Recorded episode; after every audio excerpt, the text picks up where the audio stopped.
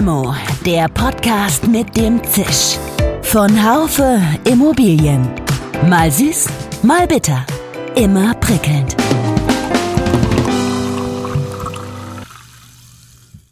Hallo, liebe Limo-Fans. Willkommen zur letzten Limo-Ausgabe in diesem Jahr, das geprägt ist von Kriegen andererorts, die großen Einfluss haben auf die Psychologie, die Politik und deren Förder- und Gestaltungsmöglichkeiten, auf die Wirtschaft und damit auch auf die Immobilienwirtschaft. Heizungsgesetz, Förderstopp, Signa-Pleite, das waren einige der Stichworte, die die Branche in diesem Jahr bewegt haben. Ich blicke allerdings noch vor der Verabschiedung des Nachtragshaushalts mit Michael Fabricius, dem leitenden Weltredakteur im Bereich Immobilien, auf das Jahr zurück. Wir sprechen über Negatives. Da beim Deutschen Städtetag, die sind wirklich jetzt auf Deutsch gesagt so sauer auf diese Entwickler. Die haben wirklich große Flächen in den Städten praktisch belegt mit ihren spekulativen Absichten. Und die sind auf Jahre hinaus, sind in Städten mit Wohnungsknappheit oder Wohnungsnot, entsteht da nichts. Und das ist ein enormer volkswirtschaftlicher Schaden für so eine Stadt. Aber auch über positive Dinge, die die Immobilienbranche möglicherweise aus diesem schwierigen Jahr mitnimmt. Mein Name ist Dirk Labusch, ich bin Chefredakteur des Fachmagazins Immobilienwirtschaft.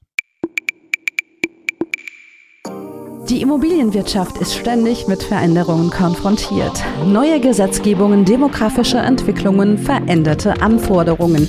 Sind Sie den beruflichen Herausforderungen gewachsen und bereit für den nächsten Karriereschritt? Gestalten Sie Ihre berufliche und persönliche Zukunft mit der Haufe Akademie finden Sie Ihr passendes Immobilienseminar unter haufe-akademie/immo. Michael, ganz herzlichen Gruß nach Berlin. Äh, hier aus Hamburg für mich auch ungewohnt. Ich mache diesen Podcast nicht von Freiburg aus, aber wir haben jetzt seit kurzem auch hier in in Hamburg ein Büro, nee, seit kurzem stimmt gar nicht, das macht äh, Iris ja schon länger, aber wir sind, das Büro ist umgezogen, deswegen ist hier alles neu. Großartig. Ist bei euch da wahrscheinlich auch kein Winter und kein Schnee, aber hast du irgendwas zu tun mit Jahresendgeschäft und mit Stress und mit Weihnachtskarten oder wie sieht's bei dir aus? Erzähl mal kurz. Ja, also erstmal herzlichen Dank, dass ich hier sein darf. Äh, das, das freut mich sehr. Und ich sitze jetzt auch in einem Podcast-Studio, in einem richtigen neuen, in so einer Podcast-Box. Äh, hier in diesem Axel Springer Neubau gerade ganz schick eingerichtet. Und ja, der Jahresendstress hält sich noch in Grenzen. Wir haben eher äh, relativ viel Besuchsstress. Wir reisen mehr durch die Gegend als sonst.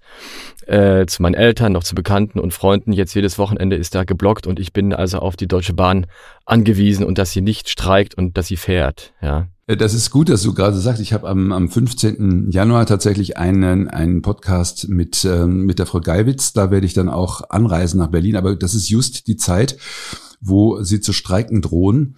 Und da bin ich jetzt auch am überlegen, wie ich das dann mache. Ob ich vielleicht schon mir vorab, was wieder meine Natur ist, jetzt äh, ein Flugticket von Basel buche. Aber das ist, das ist ein anderes Thema. Ich weiß ja nicht, ob man hier Werbung machen darf, Entschuldige, aber ja, mach ich Werbung. bin gefahren äh, tatsächlich bin ich jetzt einmal gefahren nach Düsseldorf mit Flixtrain. Und Oh, der okay. große Vorteil war einfach, es ist gefahren. Also der Zug ist auf freier Strecke unterwegs gewesen. Es gab keine Verzögerung, weil die Deutsche Bahn genau an dem Tag streikte. Und es war ein irres Erlebnis. Der deutsche Hauptbahn, der äh, Berliner Hauptbahnhof äh, war leer. Und äh, genau zwei Züge sind gefahren von äh, Flixtrain. Und da haben sich alle drin gedrängelt natürlich. Das war dann auch nicht so toll. Aber äh, wann ist sie bei Ihnen angekommen? Du hast eben schon erzählt, Michael, du bist, äh, du sendest oder du sprichst von deinem Podcast-Studio. Erzähl mal drei Takte. Du schreibst ja nicht nur, sondern ihr macht jetzt einen neuen Podcast, zwei Zimmer, Küche, Bad, du mit einer Kollegin. Vielleicht erzählst du mal ein paar Takte drüber. Warum ist es dazu gekommen? Was bezweckt ihr damit? Ja, wir haben äh, ja tatsächlich ein wachsendes Audiogeschäft bei Welt und Welt.de. Äh, da sind einige sehr lang schon bekannte und gelernte Podcasts, zum Beispiel Alles auf Aktien, sehr erfolgreich. Und jetzt seit Mitte September haben wir ja so eine Art Immobilien, Wohnen, Leben Podcast, kann man sagen. Also für ein etwas breiteres Publikum, für Profis auch, aber eben nicht nur. Und da heißt Zwei Zimmer, Küche, Bad. Ja, und äh, ist auch zu finden überall da, wo es alle Podcasts gibt natürlich. Und den mache ich zusammen mit meiner Kollegin Celine Lauer. Und Celine Lauer äh, hat den großen, ich sage jetzt mal Vorteil, dass sie eben anders als du oder ich nicht aus der Wirtschaftsecke kommt, sondern aus der Wissenschaftsecke. Mhm. Äh, sie ist Anthropologin, hat eine Masterarbeit geschrieben über einen Berliner Stadtteil, über das Europaviertel und beschäftigt sich viel mit Stadtentwicklung und äh, auch so Umweltthemen. Naja, und wir ähm, referieren dann oder unterhalten uns über solche Gesellschaftsthemen wie das Einfamilienhaus. Ja, darf man das noch ja, ja, besitzen und überhaupt noch bauen und diese Dinge? Ja, das ist nett, ihr ergänzt euch ganz gut und, ähm, und sie hat auch eine schöne, äh, schöne Stimme. Also insofern, äh, ich höre mir das gerne an, auch wenn das nicht ganz unsere, unsere Zielgruppe ist.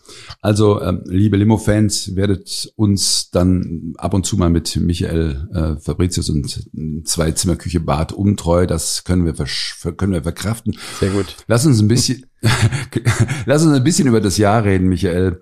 Es überwiegen die Hiobsbotschaften und die Horrornachrichten und äh, ich habe das Gefühl, das Positive wird ein bisschen verdrängt und dazwischen steht ja auch Deutschland als, als Land, das, wobei sich immer fragt, krieg, kriegst du deine Probleme, die du hast, jetzt eigentlich in den Griff? Wenn du auf das Nicht-Immobilienjahr mal zurückblickst, wo stehen wir jetzt? Ja, also man hat äh, so ein bisschen den Eindruck, also ich hatte den Eindruck, ähm, dass, dass die Politik, teilweise aber auch, muss ich sagen, die Immobilienwirtschaft und viele andere Bereiche äh, auch in der Sicherheitspolitik, wir sind irgendwie in so einer, fast wie in so einer Dauerschleife irgendwie. Natürlich haben wir, eine, haben wir Krisen, äh, wo man neue Antworten drauf finden muss, aber im Moment werden immer wieder dieselben untauglichen Antworten, finde ich, wiederholt. Das äh, fängt zum Beispiel an bei der Energiewende. Ja, wir haben jetzt einen Atomausstieg hingelegt als einziges Land äh, in Europa, während andere, das hat sich jetzt ja bei dieser Klimakonferenz in Dubai ergeben, neu und größer einsteigen, sind wir ausgestiegen. Mhm. Einen hohen Kohlestromanteil, der Strom ist äh, extrem teuer, das erschwert die Energiewende im Gebäudesektor, das macht die Wärmepumpe teurer, alles schwierig und es kommen da aber keine wirklich äh, entschlossenen Maßnahmen und, und praktische äh, Lösungen aus der Politik. Äh, ja, beim Bahnverkehr, das hat man gerade schon das Thema, nicht? Sicherheitspolitisch finde ich das Ukraine-Thema sehr schwierig. Ich glaube sogar, das wird uns die nächsten zwei Jahre noch härter treffen, mhm. weil es da ein zu wenig entschlossenes Vorgehen gab. Ich glaube, das unterschätzen wir. Das hat nicht direkt mit unserem Bereich zu tun, Dirk, aber wir werden damit rechnen müssen, dass noch mal mehr Flüchtlinge kommen oder dass noch woanders äh, wirklich Gefahren entstehen, ähm, auch politisch. Äh, hier, wir schlafwandeln ein bisschen durch die Gegend. Und bei der Immobilienbranche und in der Baubranche gilt Ähnliches. Da fehlen die entschlossenen Antworten und deswegen sind wir da, wo wir sind, glaube ich wenn wir das mal jetzt äh, Revue passieren lassen, all die ganzen Hiobs-Botschaften, die ähm, in der Immobilienbranche uns im Letz in diesem Jahr dann äh, getroffen haben, Heizungsgesetz, Einschränkungen von Förderungen und ähm, Projektentwicklerpleiten, also gerade die Signa-Pleite und eigentlich eine, eine strotzende Exporeal, wo dann aber doch nur auch immer wieder rauskam, dass die Leute ähm, abwarten wollen. Was war für dich an diesen, an diesen Horrorszenarien da im, im Mittelpunkt und gab es irgendwas Positives, wo du, wo du sagst, Mensch, ja, also da, das ist, es ist nicht nur alles schlecht. Ja, ich fand also die Expo Real, äh, übrigens, ganz so teile ich das nicht, die war zwar äh, groß, aber ich fand die Stimmung doch deutlich gedämpfter als im Jahr davor, als 2022. Also, mhm. also auf den Ständen, wo ich war, hat man, äh, hat man sich eher so geduckt, ja, und äh, geschaut, hoffentlich kommen wir über das nächste Jahr. Da gab es ja auch die berühmte Aussage von Cartella, nicht, von Thomas Bayerle, der dann irgendwie sagte, so 2024 wird noch mal schlecht.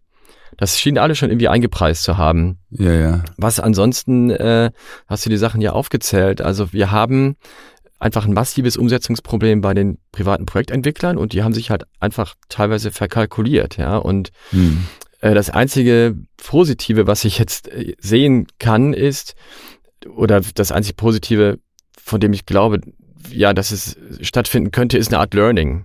Ja, also hm, ja, äh, ein paar Projektentwickler, glaube ich, haben festgestellt, wir sind da einfach auf einer Welle geschwommen. Wir haben teilweise Aufwertungsmodelle äh, verfolgt, wo ähm, äh, ja, wo wir laufende Projekte schon wieder für die nächste äh, Finanzierung eingesetzt haben. Hm. Man hat einfach damit gerechnet, dass die Preise weiter steigen und dieses diese Erwartungshaltung immerhin, die hat man revidiert. So. Ja. Und das ist schon mal eine Ausgangslage für die nächsten, für das für den nächsten Zyklus. Ja, das, den, den, den Optimismus, den teile ich äh, nicht, nicht ganz, weil ich habe äh, auch schon verschiedene Zyklen ja erlebt und immer dann, wenn man dachte, es geht jetzt bergab und die müssten eigentlich gelernt haben für den nächsten Zyklus, dann merkte man im nächsten Zyklus, wo es dann bergauf ging, dann vergaß man, dass es ja auch irgendwann wieder bergab ging. Okay, hast also du recht, das ja. jetzt, ohne, ohne das jetzt zu pauschalieren, das darf man ja wirklich nie machen, aber ich glaube, ich, ich bin jetzt hier, äh, komme bald in die 62 Und ich äh, habe so die diese Hoffnung aufgegeben, dass große Teile hier der Immobilienbranche tatsächlich lernfähig ist. Also mir geht es noch so ein bisschen, ich habe so andere, anderen, anderen Punkt noch, den ich ganz spannend finde, jetzt dadurch, dass ja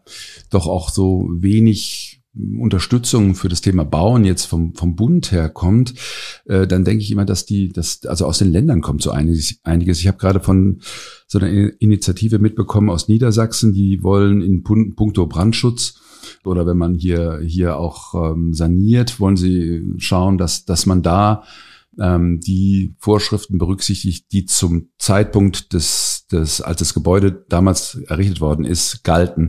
Das ist eine kleine Maßnahme und äh, ich finde, die sind alle kreativ. Aber äh, davon abgesehen ist es so, dann habe ich mir mal geschaut, wann soll denn diese, wann soll denn diese Maßnahme dann greifen? Ja, das, das wird mit allen Beteiligten besprochen, mit der gesamten Immobilienwirtschaft. Und das soll, wenn alles gut wird, irgendwann 2025 dann äh, umgesetzt werden. Alles schön, aber ich meine, wir haben es mit Immobilien zu tun. Ich finde, der Faktor Zeit ist da immer eine, spielt immer eine wichtige Rolle. Was die Bundesbaupolitik machen kann, ähm, hat ja auch wirklich Grenzen. Ne? Also das Bundesbauministerium ist ja im Kern zuständig für das Baugesetzbuch. Genau. Und da muss man sagen, ähm, macht Ministerin Clara, Clara Greiwitz jetzt gerade noch zum Jahresende auch ein bisschen zu spät, kann man jetzt natürlich noch meckern, aber sie macht jetzt wirklich einiges. Also ich würde sogar behaupten, da nimmt sie jeden Hebel, den sie in Hand nehmen kann, in die Hand nehmen kann, nimmt sie in die Hand. Ne? Da wird es ähm, Erleichterung geben bei, bei Umweltprüfungen, die stattfinden müssen. Es wird solche zeitlichen Befristungen geben von Bebauungsplänen. Ähm, das sind aber immer nur die Rahmenbedingungen, die sie festlegen kann. Bei der Förderung muss man sagen, bei sozialem Wohnungsbau kommen Milliarden, 18 Milliarden bis 2026. So eine Förderung hat es noch nie gegeben. Hm. So, und dann kommt der Rest tatsächlich, müssen die Länder machen. Und äh, am Ende sind auch die Flächennutzungspläne und die B-Pläne sind Sachen der Gemeinden. Also da müssen die dann wirklich hands-on machen. Aber ich wollte auch noch mal einen Punkt machen, die, was mir bei der Immobilienbranche echt unangenehm aufgefallen ist, die letzten Monate, auch rund um die Expo. Ähm, es wurde einfach ganz knallhart, wurden Subventionen gefordert, nicht? Also hm. vom Bund jetzt wiederum. Bitteschön, äh, subventioniert uns die Zinsen doch von vier auf ein Prozent runter. Und äh, das finde ich wirklich erstaunlich in einer Branche, die auch jahrelang gesagt hat, bitte Staat, halte dich raus. Plötzlich sagt die Branche laut und vernehmbar, äh, ohne Staat, ohne Subventionen sind wir gar nicht mehr handlungsfähig. Das ist schon bemerkenswert, oder? Das ist bemerkenswert, das ist aber auch nicht das erste Mal. Also sagen wir so, das, das ist ein, ein ganz normales Spiel. Wenn der Staat gebraucht wird, dann wird er gerufen und sonst soll er am besten nicht. Kommen wir mal zu diesem 14-Punkte-Programm. Wenn wir uns diese 14 Punkte mal angucken, die da rausgekommen sind beim großen äh, Wohnungsgipfel, wie, wie siehst du das? Ist das ein, ist das ein, ähm, ist das ein großer Wurf? Ja, das, das ist halt, eben, das konnte noch nicht der große Wurf sein, weil, wie gesagt, am Ende der Transmissionsriemen und die, die, das, was dann umgesetzt werden muss, hängt wiederum bei den Ländern. Das war eigentlich so eine Art, hm. so eine Art Aufschlag, würde ja. ich sagen. Mhm. Und ein paar Punkte waren ja drin, zum Beispiel jetzt hier die degressive AFA, ne? Und auch das, das ist ja eigentlich eine jahrelange Zielforderung gewesen. So hier, jetzt haben wir wirklich sechs Prozent in sechs Jahren. Das ist gigantisch. Ja. Ist jetzt gerade wieder ausgesetzt übrigens, ne, seit vergangenen Freitag muss man genau, sagen. Genau, ja. Vermittlungsausschuss ja, gescheitert, aber soll ja trotzdem kommen. Dann der e, das EH40 ähm, ist nicht gesetzlicher Neubaustandard, sondern wurde ausgesetzt. Das fanden auch eigentlich alle gut. Also und ja, es gibt für den sozialen Wohnungsbau die eben schon genannten ähm, Fördermilliarden. Ähm, ja, und dann wird's auch schon so ein bisschen kleinteilig, ne? Also dieser Gebäudetyp E zum Beispiel. Da ruhen jetzt ein paar Hoffnungen drauf, dass man also auf zivilrechtlichem Wege, dass die Vertragsparteien untereinander sich einigen können, äh, darauf auf so ein paar DIN-Normen zu verzichten. Hm. Äh, könnte funktionieren. Es gibt jetzt auch ein entsprechendes Gutachten.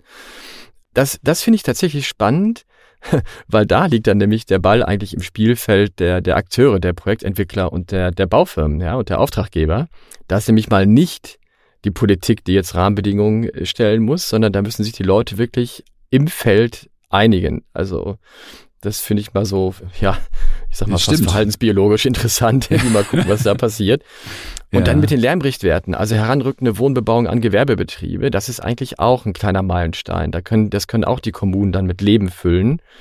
Da fehlen natürlich auch noch ein paar andere Sachen, die man immer noch ergänzen sollte. Das ist klar. Also es ist, es ist doch viel jetzt Positives in Gang gekommen. Es ist halt die Frage, ob das, ob das ausreicht, ob es zu spät ähm, ist. Der Mattner, Zieher-Präsident äh, Mattner hat äh, jetzt dann auch eine Konzentration aufs Wesentliche gefordert. Weiß ich nicht. Und Mattner sagt dann, ja, er ist, will eigentlich gar keine Förderung mehr, sagt aber im gleichen Atemzug dann, Ähm, jetzt, wo ja auch der, der EH, 5, äh, EH40 Standard erstmal außer Kraft gesetzt worden ist, jetzt würde er gerne doch wieder den EH55 Standard gefördert haben. Also was sollte der Staat fördern? Der Staat sollte eigentlich fördern, finde ich, besondere Leistungen oder Innovationen, ja. Jetzt, wenn wir jetzt über, über Strom sprechen, der Staat sollte jetzt nicht einfach pauschal Industriestrompreise dauerhaft machen, nur weil man selber den Fehler gemacht hat und die Hardware beseitigt, die für ein hohes Stromangebot sorgt. Also hm. da werden echt Marktmechanismen aus einer Kraft gesetzt und das finde ich beim Standardneubau eben auch. Also äh, EH 55 ist eigentlich mittlerweile der Standard, das sagt die Branche ja eigentlich auch.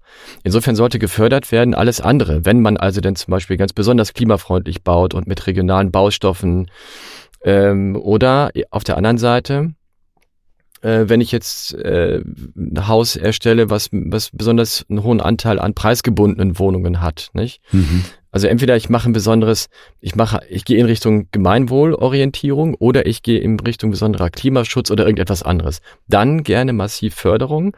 Das normale EH55-Haus, finde ich, sollte nicht äh, gefördert werden, es sei denn, hm. ähm, ja, wenn man jetzt noch äh, Eigentumsförderung machen will, ne? Also einem ja. EH55, ein Familienhaus, was neu gebaut wird, irgendwo auf einem dafür vorgesehenen Baufeld, da kann man das finde ich schon. Die Grunderwerbsteuer sollte, da, dafür sollte es einen Freibetrag geben. Da finde ich die FDP-Vorschläge richtig. Mhm. Äh, weil da hat, da macht man wirklich für junge Familien, die wenig Eigenkapital haben, bei den heutigen Preisniveaus, äh, versperrt man denen den Weg. Also ich sehe das ein bisschen differenziert, ja. aber in der Grundsatz, äh, grundsätzlich sollten doch, doch die äh, Marktkräfte wirken. Ne? Sag mal, und wenn du, wenn du, äh, jede, viele sprechen ja von diesen neuen Wegen, von neuen Wegen im Wohnungsbau, die man jetzt gehen müsse. Und ich habe mich das jetzt schon oft gefragt, wie denn diese Wege aussehen können bei den Gesetzen, die wir ja haben. Also, also jetzt dann doch wieder, wenn wir keine Förderung wollen, ja, brauchen wir, das hast du schon angesprochen, äh, andere Bauvorschriften oder, oder weniger Bauvorschriften. Ich habe jetzt aber neulich gerade einen Podcast gemacht zum Thema DIN-Normen und wie schwer es ist, diese DIN-Normen zu beseitigen. Insofern ja, das ist, das ja auch an sich selbst, äh, das ist ja auch so an sich selbst ernährendes System ne, mit den Normen. Also ja. ja. Es ist richtig, also es ist eigentlich Wunschtraum, dass es jetzt geht. Hast du da eine Idee? Das erste, was passieren muss, ist, dass wir in Deutschland, und da sind wir besonders gut drin, in allen Gesellschaftsbereichen lernen müssen, dass es Risiken gibt. Ja, dass man nicht hm. alle Risiken mit Technik oder äh, mit Finanzinstrumenten äh, wegmachen kann und auch nicht erst recht nicht äh, mit Vorschriften. Ja, man wird äh, die die Brandgefahr nicht vollständig aus der Welt bekommen. Hm. Und äh, das ist jetzt so, und da geht's halt los. Natürlich kann man schon im Einzelnen mal die eine oder andere DIN-Vorschrift durchkämmen, das, das glaube ich schon. Mhm. Da reden ja auch alle immer wieder drüber. Da kommen auch immer wieder, immer wieder die gleichen Stichpunkte mit äh, Trittschall und so weiter. Ein paar Sachen könnte man machen. Was jetzt wiederum äh, Energieeffizienz angeht, äh, würde ich sogar sagen, man könnte auch wieder Effizienzhaus 70 bauen, mhm. äh, den Bau zulassen. Äh, das wäre schon noch mal wieder etwas günstiger das wäre auch gar nicht so schlimm, wenn dieses Haus dann, das EH70-Haus, mit grüner Energie beschickt werden würde.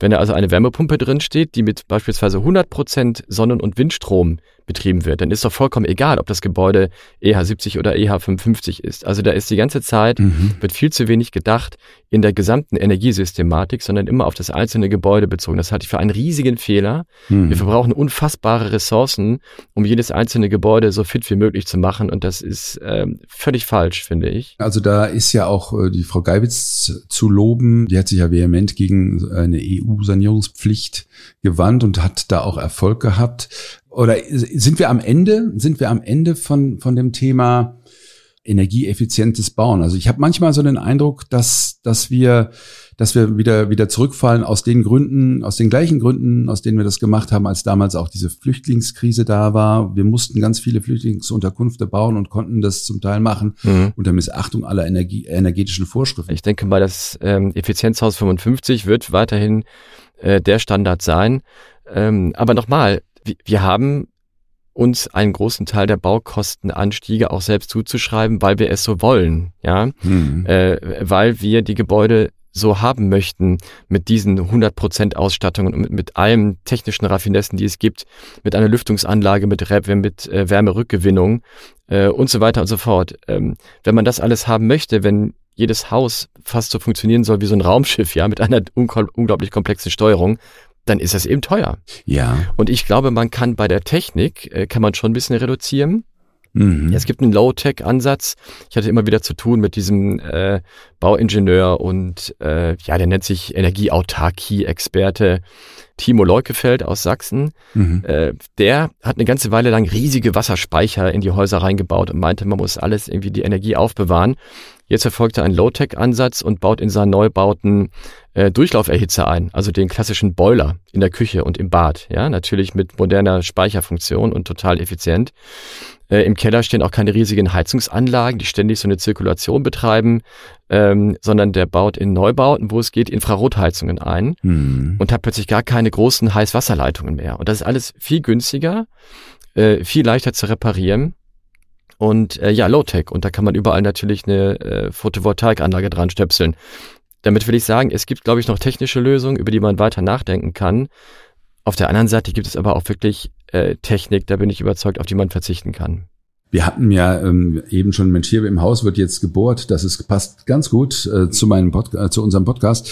Wir haben ja das Thema Wohnungsneubau mh, kurz angesprochen, auch angesprochen, dass wir die Marke dieses Jahr wieder reißen werden. Ja, wir wollen äh, die perfekten Häuser bauen, die mit mit dem mit denen wir im Einzelnen äh, den Planeten retten.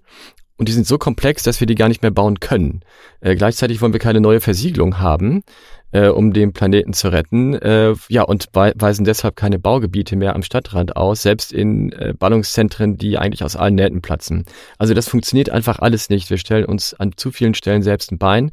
Deswegen muss ich sagen, hat Olaf Scholz ein bisschen einen Punkt gehabt. Äh, der hat ja in einem, ich glaube, Gespräch war das äh, mit den Kollegen von der Heilbronner Stimme gesagt, äh, wir brauchen wieder neue Baugebiete, so wie in den 70er Jahren am Stadtrand. So sinngemäß war das Zitat. Ja, ne? ja, ja, Das ja, hat. Shitstorm, einen Shitstorm gegeben, weil ihm alle natürlich jetzt da rein interpretiert haben, der will jetzt wieder Köln-Korweiler oder äh, Mhm. äh, hier irgendwelche fiesen Vorstadtsiedlungen.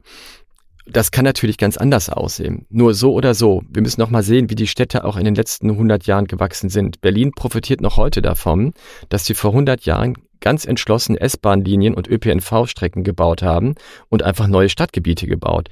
Die waren aber natürlich auch verdichtet, semi-verdichtet. Das waren jetzt keine solchen Wohnviertel mit, mit riesigen Wohnblöcken und, und Abstandsgrünen, ja, und Parkplätzen dazwischen, sondern es ist dann auch eine, eine lockere Blockrandbebauung, die man herstellen kann, äh, Gartenstädte und so weiter, auch mit, mit viel Grün integriert und mit viel ÖPNV, trotzdem so dicht, dass sich auch eine U-Bahn lohnt. Da gibt's zig Möglichkeiten, die hat uns Wien auch vorgemacht, natürlich in der ähm, Seestadt äh, Aspern, glaube ich, heißt die nicht Mhm. eine, die U2-Linie dorthin verlängert, dann ein Stadtteil drumherum gebaut. Äh, alles sehr nachhaltig, alles super angeschlossen. Das ist alles möglich. Aber wie gesagt, wenn du mich fragst, was können wir denn machen, dann sage ich Bauland äh, Angebot erhöhen. Ja. Und zwar am Stadtrand. Das ist, finde ich, ein, Mhm. einer der entscheidenden Hebel. Und dann, dann kann man immer noch überlegen, wo man in der Innenstadt noch was hinbekommt mit Dachaufstockung und solchen Dingen. Das aufgestockte Dach ist aber an vielen Stellen schon passiert. Ja. Da, wo es noch nicht passiert ist, ist es auch über, äh, über alle Verhältnisse teuer. Also das sind jetzt eigentlich eher so Ausnahmefälle noch. Ja, es hat, nun hat jetzt das äh, Institut, Institut der Deu- deutschen Wirtschaft einen Vorschlag gemacht mit äh, Flächennutzungszertifikaten. Hast du da schon mal oder hast du da eine Meinung dazu? Vom Prinzip her ist es ist ja das Problem, dass die Gemeinden immer für sich vor Ort nur äh, praktisch die Hoheit haben ähm, über über ihre Flächen bis an den Rand der Gemeindegrenze und dann kommt die nächste Gemeinde, ne? Und die will natürlich nicht einfach so Bauland freigeben Hm. äh, für Leute, die denn da äh, äh, vielleicht wohnen wollen oder die wollen ja keine Infrastruktur herstellen, ja, die Randgemeinden, die wollen keine Schulen und Kindergärten bauen. Die Steuern würden sie natürlich schon ganz gerne einnehmen von den Bewohnern. Klar. Aber so funktioniert's halt nicht. Vor allem dann ohnehin nicht, wenn die keine neuen Flächen versiegeln dürfen. Und, und das ist das Zweite, und da habe ich mit dem Deutschen Städtetag auch gesprochen letztens, die kriegen das überhaupt nicht mehr hin, diese Ausgleichsflächen herzustellen. Weil immer wenn du neu irgendwo versiegelst, wenn du Bauland ausweist, dann muss woanders irgendeine Art Aufforstung stattfinden. Und dann entsteht immer die berühmte Streuobstwiese irgendwo, ne? Mhm. die auch eigentlich keiner gebrauchen kann. Es macht das ganze Verfahren, den ganzen Prozess natürlich teuer und kompliziert. Mhm. So, und wenn man jetzt irgendwo eine, tatsächlich eine schrumpfende Gemeinde hat, und die gibt es ja, es gibt schrumpfende Regionen, Mhm. die könnten davon profitieren, dass sie schrumpfen, äh, indem sie überregional äh, praktisch leerstehende oder zu entsiegelnde Flächen äh, verkaufen über ein Zertifikat. Mhm. Und dieses Zertifikat wird dann gekauft von einer Stadt, die dringend Bauland benötigt und die kauft sich damit, wie bei den CO2-Emissionszertifikaten, damit kauft sie sich das Recht, neues Bauland netto zu versiegeln, ohne Ausgleichsflächen. Das wäre so eine Art überregionaler äh, Ablasshandel, kannst du sagen. Ja, ja, äh, ich finde es ich find's gut, ähm, weil wir kommen, äh, es, es klappt so nicht. Ja, äh, du kriegst sonst eine, eine Stadt wie Köln ähm, nicht hin, dass sie sinnvoll wachsen kann. Also ich finde den Vorschlag gut. Allerdings wird er natürlich scheitern an der Realität, an den Bürgermeistern, die sich dann nicht werden einigen können und das wird im Klein-Klein dann äh, wahrscheinlich wieder verschwinden, fürchte ich. Schade. Ja, jetzt wollte ich gerade sagen, jetzt seien wir, seien wir doch mal nicht so negativ, seien wir doch mal ein bisschen positiv. Aber äh, ja. lass, bevor wir uns noch, nee, im Moment, bevor wir jetzt noch so aus, auf einen, einen Ausblick wagen, der wahrscheinlich ganz positiv sein wird, ähm, lass uns noch mal ganz kurz auf das Thema äh, gewerbliche Immobilien äh, hin, Gewerbeimmobilien kommen. Die, das ist jetzt so ein bisschen hinten runtergefallen. Also dieses Thema Signa-Pleite äh, hat ja wirklich, wirklich viel bewirkt. Ähm, die Städte werden sich jetzt ganz gut ähm, überlegen müssen, was sie mit verschiedenen Immobilien äh, machen, die nicht weitergebaut werden. Äh, ziemlich, ziemlich hart für manche Kommune. Und dann bin ich jetzt heute auch an so einer Bauruine hier in Hamburg ähm, vorbeigefahren, die wir ja alle kennen. Ähm, und dann denke ich immer, auch hier müsste es doch irgendwelche Konsequenzen geben, eine ethische Konsequenz. Äh, es gibt ja eine Branche, es gibt auch ein Selbstbild der Branche, die bezeichnet sich ja auch selbst als Branche. Wenn die jetzt nochmal kurz innehält und reflektiert und überlegt, äh, was ist da eigentlich? How did it all happen? Ja, wie kann das sein, dass doch wieder irgendwelche Aufwertungsmodelle äh, fast in so eine Art Schneeballsystem äh, vonstatten gehen? Ähm, also ich kann dir sagen, ich hatte mit dem Deutschen Städtetag jetzt wirklich zu tun mit einer Recherche äh, für ein größeres Welt am Sonntag-Thema. Ähm, da ging es eigentlich zunächst um Mietwohnungsmarkt und dann aber eben auch um das große Bauthema. Ja. Und äh, da beim Deutschen Städtetag, die sind wirklich jetzt auf Deutsch gesagt so sauer auf diese Entwickler, äh, die wir jetzt gerade kennen. Ich weiß nicht, ob wir die mit Namen äh, nennen können. Es ist ja nicht nur äh, der österreichische, sondern da gibt's auch äh, Player in Düsseldorf mit G. Ich weiß. Und noch genau. andere. Die, die haben wirklich große Flächen in den Städten praktisch belegt mit ihren spekulativen Absichten. Und die sind auf Jahre hinaus, äh, sind in Städten mit Wohnungsknappheit oder Wohnungsnot, entsteht da nichts. Und das ist ein enormer volkswirtschaftlicher Schaden für so eine Stadt. Das muss man sich auch mal vorstellen. Und hm. das ist verantwortungslos. Und diese Frage der Verantwortung äh, kann man sich schon auch mal stellen, so in einer Branche. Der Zieher hat doch mal so eine Art Ethikkodex auch vor ein paar Jahren rausgebracht, fällt mir gerade ein. Da könnte man gleich noch mal reingucken. Hm. Hm. So, und was da jetzt passiert in den Innenstädten ähm, bei den Gewerbeimmobilien, es ist dramatisch, weil erstens, sie entstehen nicht. Naja gut, und zweitens gibt's aber natürlich trotzdem Leerstand. Ne? Das ist auch ja ein Punkt in dem 14-Punkte-Papier gewesen. Ja. Äh, wie viel? 470, 480 Millionen Euro sollen ab nächsten Jahr bereit liegen. Jetzt wieder Haushaltsvorbehalt, das weiß ich nicht. Aber das war interessant, da hat das Bauministerium auch ganz gezielt darauf hingewirkt, dass jemand, der ein Gewerbeobjekt umwandelt in einen Wohnungsbau, äh, soll doch nochmal ganz schön ordentlich Förderung bekommen können. Also das könnte sich sogar fast lohnen, da mal genauer hinzuschauen und gezielt da äh, Cherrypicking vielleicht zu machen sogar. Wir sind jetzt ja schon am Ende. Wenn wir jetzt mal einen Ausblick wagen, Michael, die Frage, siehst du Licht am Horizont irgendwo? Also viel hat ja, wie du gerade zu Recht bemerkt hast, mit der Stimmung zu tun. Ne? Und äh, die ist jetzt wirklich schlecht. Aber ich würde mal abwarten. Ich habe gerade heute wieder ein paar Analysten gehört, die doch mittlerweile fest davon ausgehen, dass äh, Anfang Mitte April nächsten Jahres die Europäische Zentralbank einen Zinsschritt nach unten machen könnte. Mhm. Und selbst wenn das äh, nur ein kleiner Schritt ist, könnte das ja so ein bisschen so einen Stimmungswandel erzeugen, ja? Denn es ist Frühjahr, äh, dann ist ein bisschen äh, eine, eine leichte Lockerung bei den Finanzierungskosten da. Äh, dann merkt man, dass vielleicht manche ESG-Kriterien vielleicht doch nicht so schlimm sind. Äh, ein paar Materialkosten werden dann wieder gesunken sein. Insofern grundsätzlich glaube ich, das nächste Jahr wird erstmal noch durchwachsen und sehr schwierig, aber es wird auch ein Jahr werden, äh, wo es ein Wandel stattfinden wird. Also ein bisschen, bisschen abhängig tatsächlich auch von der globalpolitischen Lage und der Gesamtwirtschaftslage.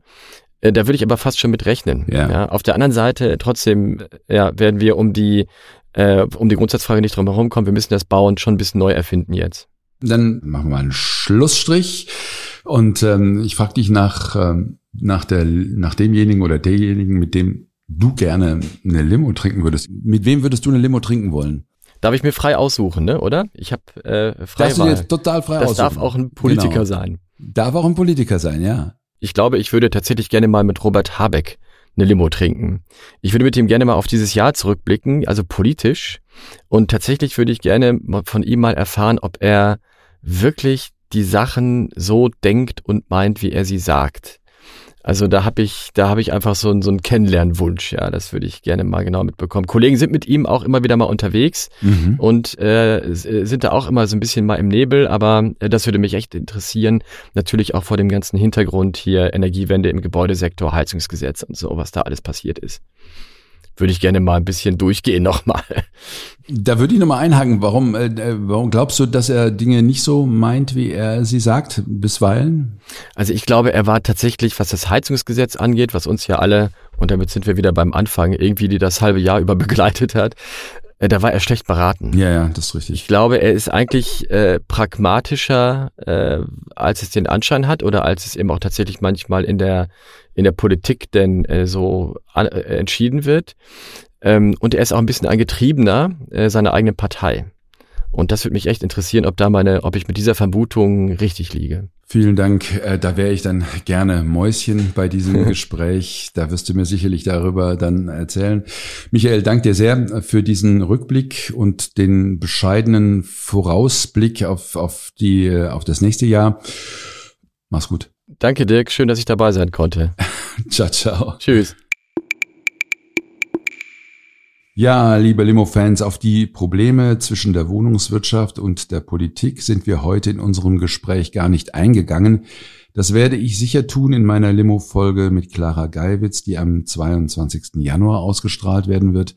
Eigentlich müsste man sagen, dass die Rahmenbedingungen künftig nur noch besser werden können. Ich hoffe, die Rahmenbedingungen, die die Bundespolitik setzen kann, inklusive der Fördermöglichkeiten, werden berechenbarer.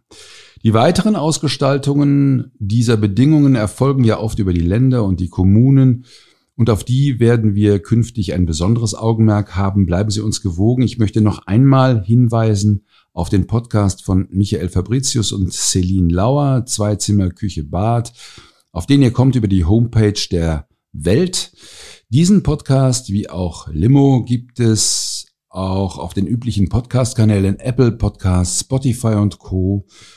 Mit einem wie immer ganz herzlichen Dank an die Technik, Severin Goutier und Nico Usbeck und den allerbesten Wünschen für das neue Jahr. Ihr, euer Dirk Labusch. Schön, dass Sie dabei waren. Bis zur nächsten Folge von Limo, dem Podcast mit dem Zisch von Haufe Immobilien. Um keine Folge zu verpassen, abonnieren Sie doch einfach den Podcast in Ihrer Podcast-App.